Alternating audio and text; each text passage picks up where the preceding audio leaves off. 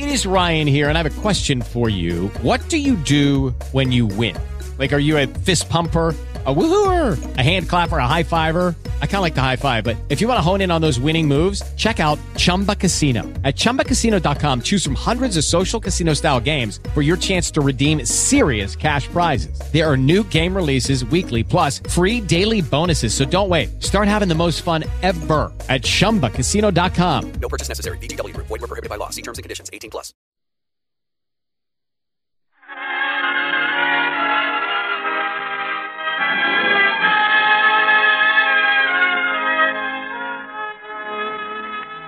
And here is Bette Davis.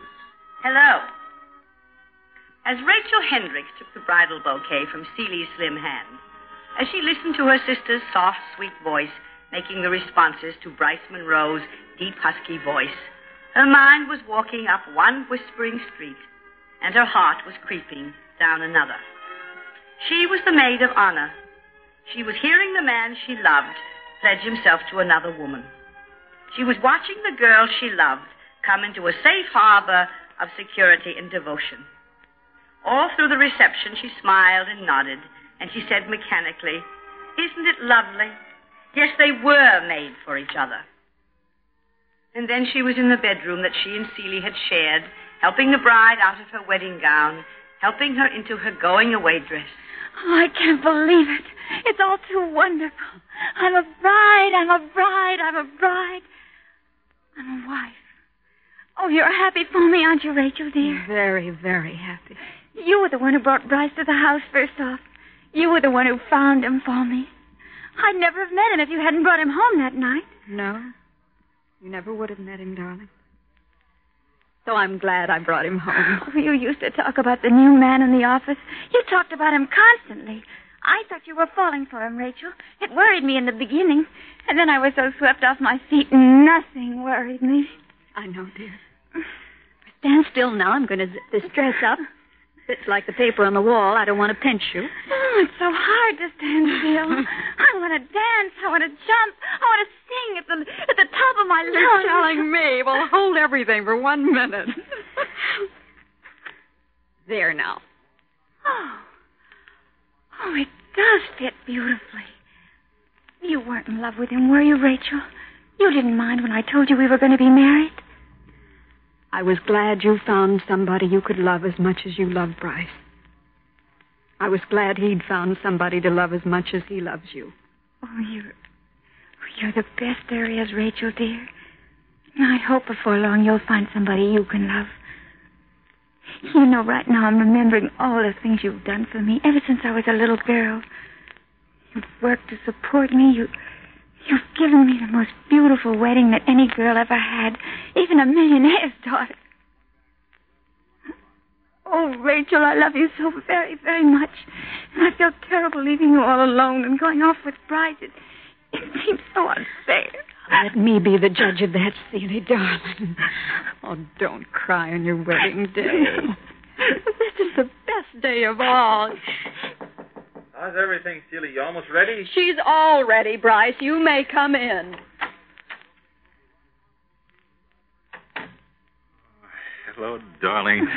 The car's at the curb. I sneaked our suitcases out. They're locked away in the baggage compartment. I'm scared. They'll throw rice and confetti. Well, it's all part of the pattern, dear. Looks so little and slim and fragile as if a good handful of rice would knock her over. Well, she's stronger than you think, Bryce. You'll be awfully good to her, won't you? You need to ask that, Rachel. No, I don't. There's nothing much I can say to you, Rachel, except thank you for bringing us together. No, I. I can say this. Thank you for everything. I'm going to kiss my sister in law goodbye. Goodbye, Bryce. Oh, I'm so excited. I'm tingling all over. Now, Rachel, darling, you'll take care of yourself, won't you? I've got Bryce to take care of me, but you take care of yourself.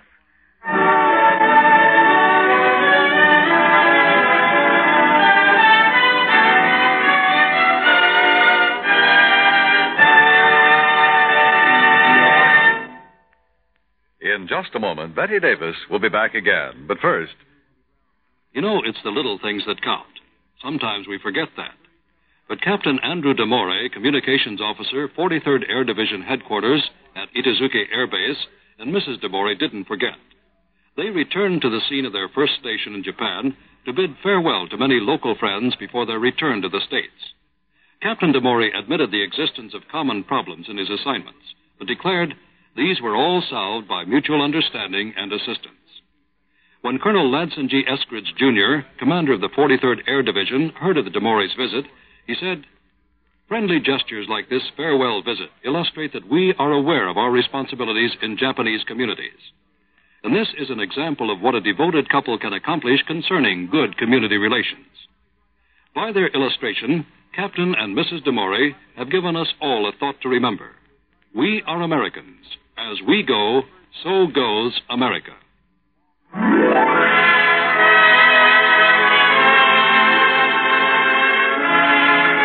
And now, back to our story with Bette Davis. When Rachel was alone in the apartment, alone with wilting flowers and scattered rice and confetti that stuck to the rugs and half empty champagne glasses and melting ice cream, the tears began to slide down her cheeks slowly. She had loved Bryce very much, you see. She would have fought for him if the adversary had been anyone but Celie. She felt not one shred of jealousy, not one.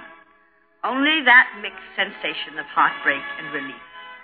She'd so wanted Celie to find the right man. But oh, she'd wanted the right man herself, and they couldn't both have it.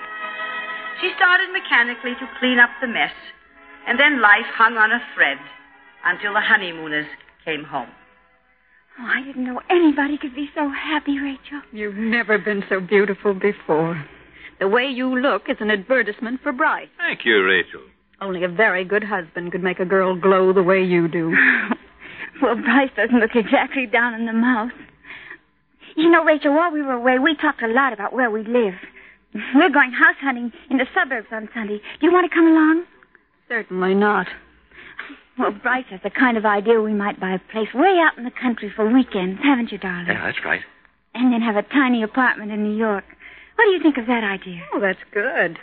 And then if we find a farm, you'll have a place to go for your vacations. We'll stay in a hotel until we really decide. Oh, there's plenty of room for you and Bryce to stay here. This is an old rambling apartment, you know. Oh, Bryce sort of thought you'd give up this flat now that you're alone. Well, I have all the furniture and the rent's absurdly cheap. Well, maybe you're right. And if I get fed up with Bryce, I can come home to my sister. Do you have any yellow soap in the house, Rachel? A certain mouth needs to be washed out with it. A certain mouth needs to be kissed. Turn your back, Rachel, while my husband kisses me.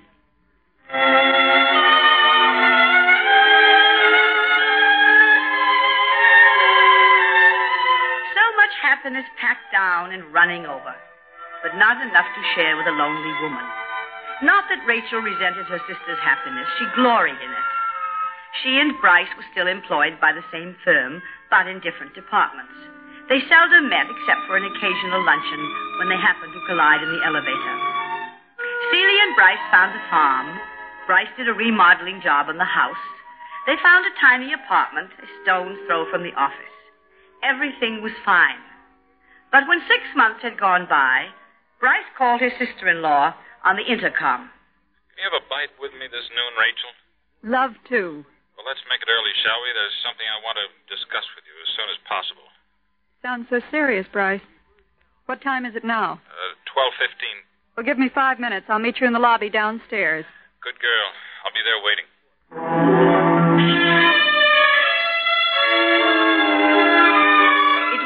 The luncheon table that Bryce aired his worry.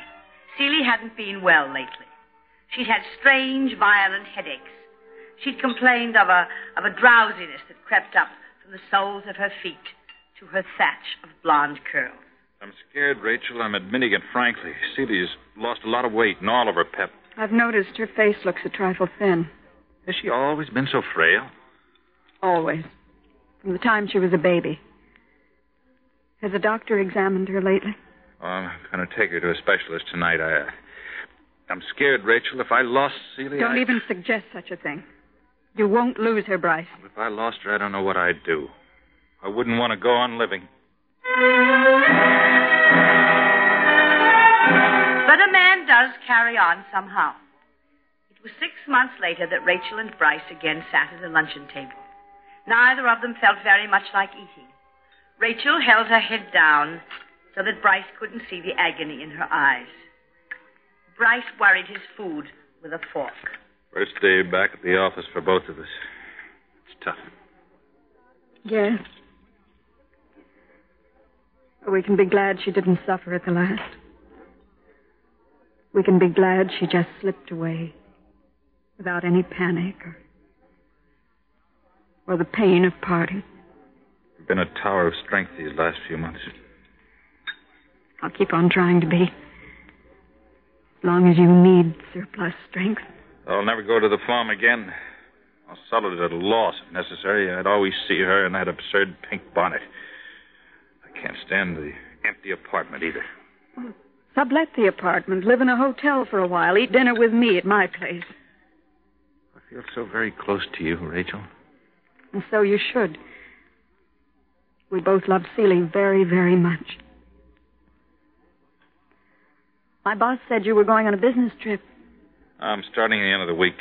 I'm going to make a survey of our West Coast offices. It'll take a couple of months. I have an idea they whipped up the job out of whole cloth just to keep me from thinking too much.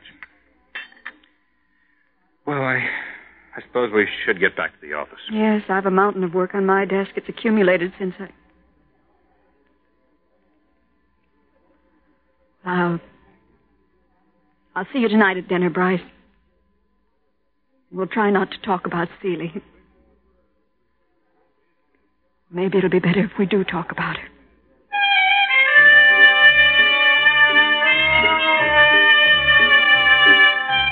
The business trip stretched out for two and a half months. Bryce came back looking less haunted. He was absurdly glad to see that Rachel had taken time out to meet his plane. During the year that followed, he was absurdly glad many times, for Rachel's thoughtfulness was a limitless thing. Time crept along, and then Celia had been dead two years. And one evening, as they sat together in Rachel's living room, Bryce spoke abruptly. Rachel, I, I want to ask you something, but I want you to promise before I ask that you won't be angry, that you won't cut me out of your life if the answer is no. I promise. I couldn't imagine life without you in it, Bryce. Well, that's the one thing you could have said to, to give me courage. Rachel, will you marry me? What? Uh, this, this isn't a sudden idea. Uh, I was mighty interested in you before I ever met Celie.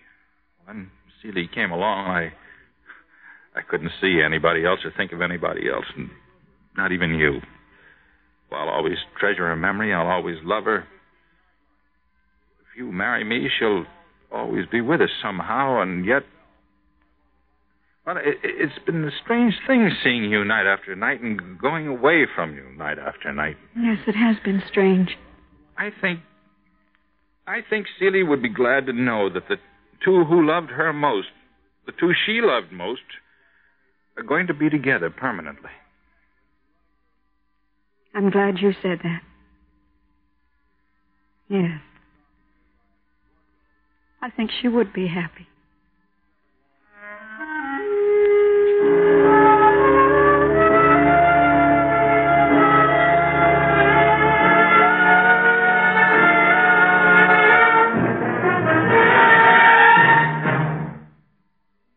In just a moment, Bette Davis will be back. Servicemen are now insured in two different ways. That's because military service time can now be credited toward both Social Security and military retirement. And with sufficient years of service, that means two checks in your retired years after age 65. In planning for your retirement, remember that although you may become eligible for military service retirement after 20 years of active service, Social Security qualifications are a little different. Retirement under Social Security is based on attainment of a specified retirement age and not based on years of service. The retirement age under Social Security is different for men and women. Women can retire at age 62 if insured, while men must wait until age 65. Getting insured under Social Security requires at least 10 years of credit time. But if you're already in your 50s, you can be insured for Social Security with slightly less than 10 years of coverage. Have you investigated your Social Security benefits?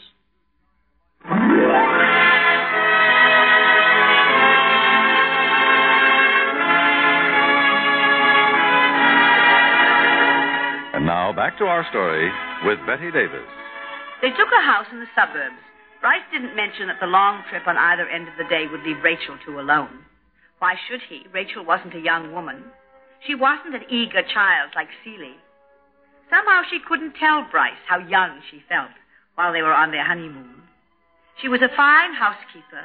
She was invariably cheerful when Bryce was around. But when she was alone, she sometimes sobbed softly and for a long while. She wanted so desperately to fill every corner of her husband's heart. And yet she couldn't use normal feminine tricks at the expense of her sister's memory. One night, Ah, you're getting prettier all the time, Rachel. But I'm the solid sort. You couldn't possibly compare me with Celie. I wasn't comparing you with Celie. I wasn't even thinking of Celie at the moment. But you should, dear. Her outline mustn't grow dim. You're a strange girl, Rachel. A very strange girl.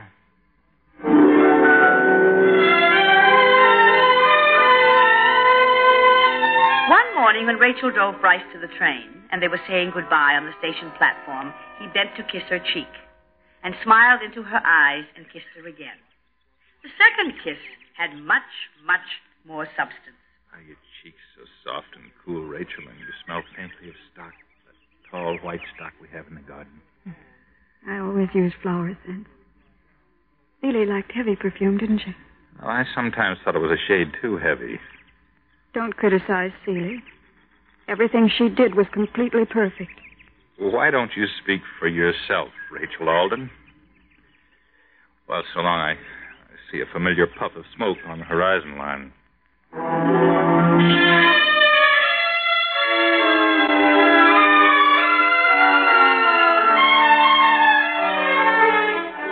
when he got into a bad business tangle, Bryce asked Rachel's advice, and she straightened the tangle out for him with neatness and dispatch.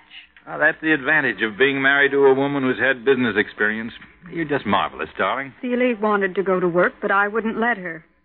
I thought she couldn't stand the long hours. Oh, poor little Celie, she knew but nothing about business. She couldn't even balance her own checkbook.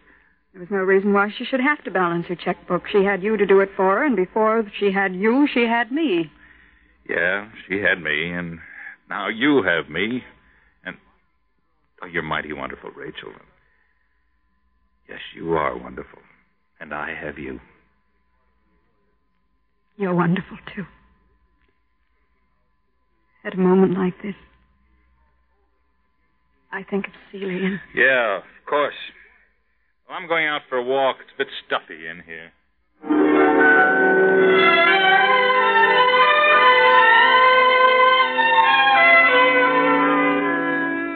Divided loyalties. A woman can torture herself, can tangle herself up in skeins of memory.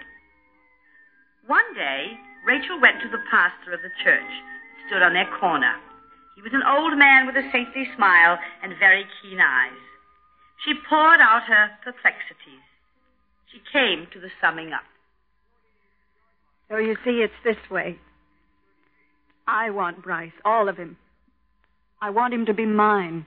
But if he's entirely mine, I'm taking him away from Celie. I have all the years of my life. She had only one short year.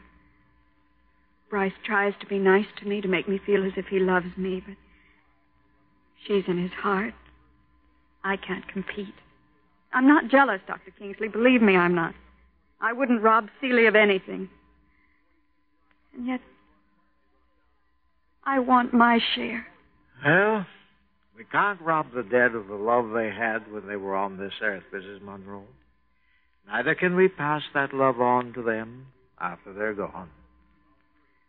Can't you pretend that your sister no longer exists for your husband? Can't you be to him what any woman in love wants to be to her husband? Not without feeling like the worst sort of cheat. My problem can't be solved, I'm afraid. It's done me good to talk it out. You're looking at your watch. I've taken up too much of your time. Oh, no, I, uh, I wasn't looking at my watch for that reason. I have another appointment, but I haven't quite finished with you, my dear. Now, if you'd step into the next room and draw the portieres, I'll go on with our discussion in a very few minutes.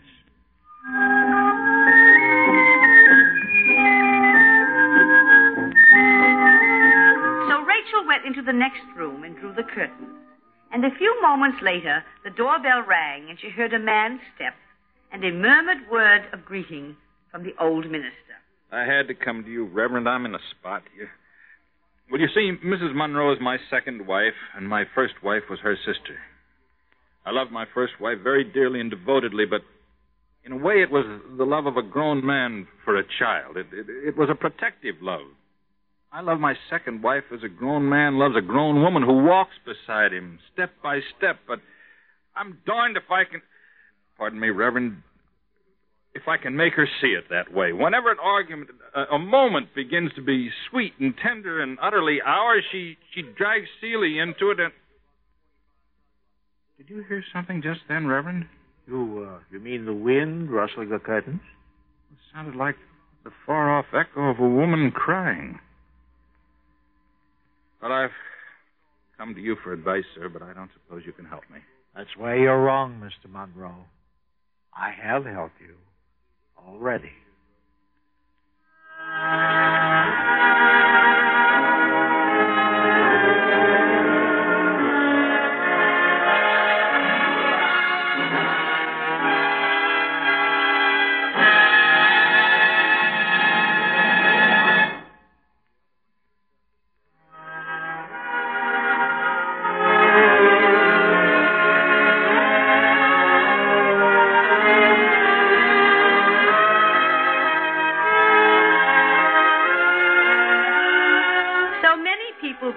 Torture for themselves. So many people stop short at invisible barriers and dream up words that have never been said and never will be said. Dr. Kingsley, the minister, was a wise man. He possessed the wisdom that comes not only from age and experience, but from something called divine instinct, which is a gift from God.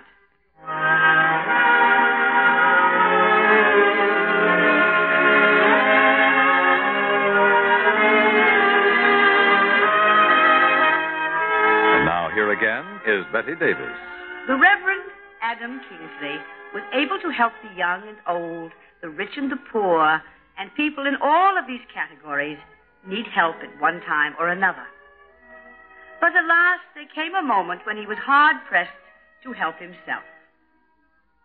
Until then, this is Bette Davis saying goodbye from the Whispering Street.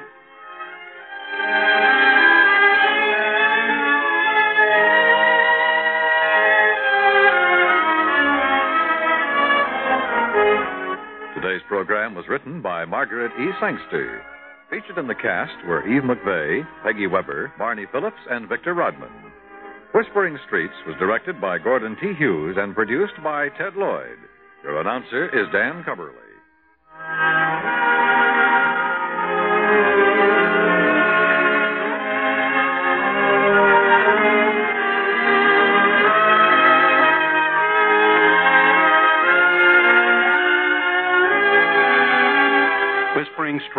Come to you through the worldwide facilities of the United States Armed Forces Radio and Television Service.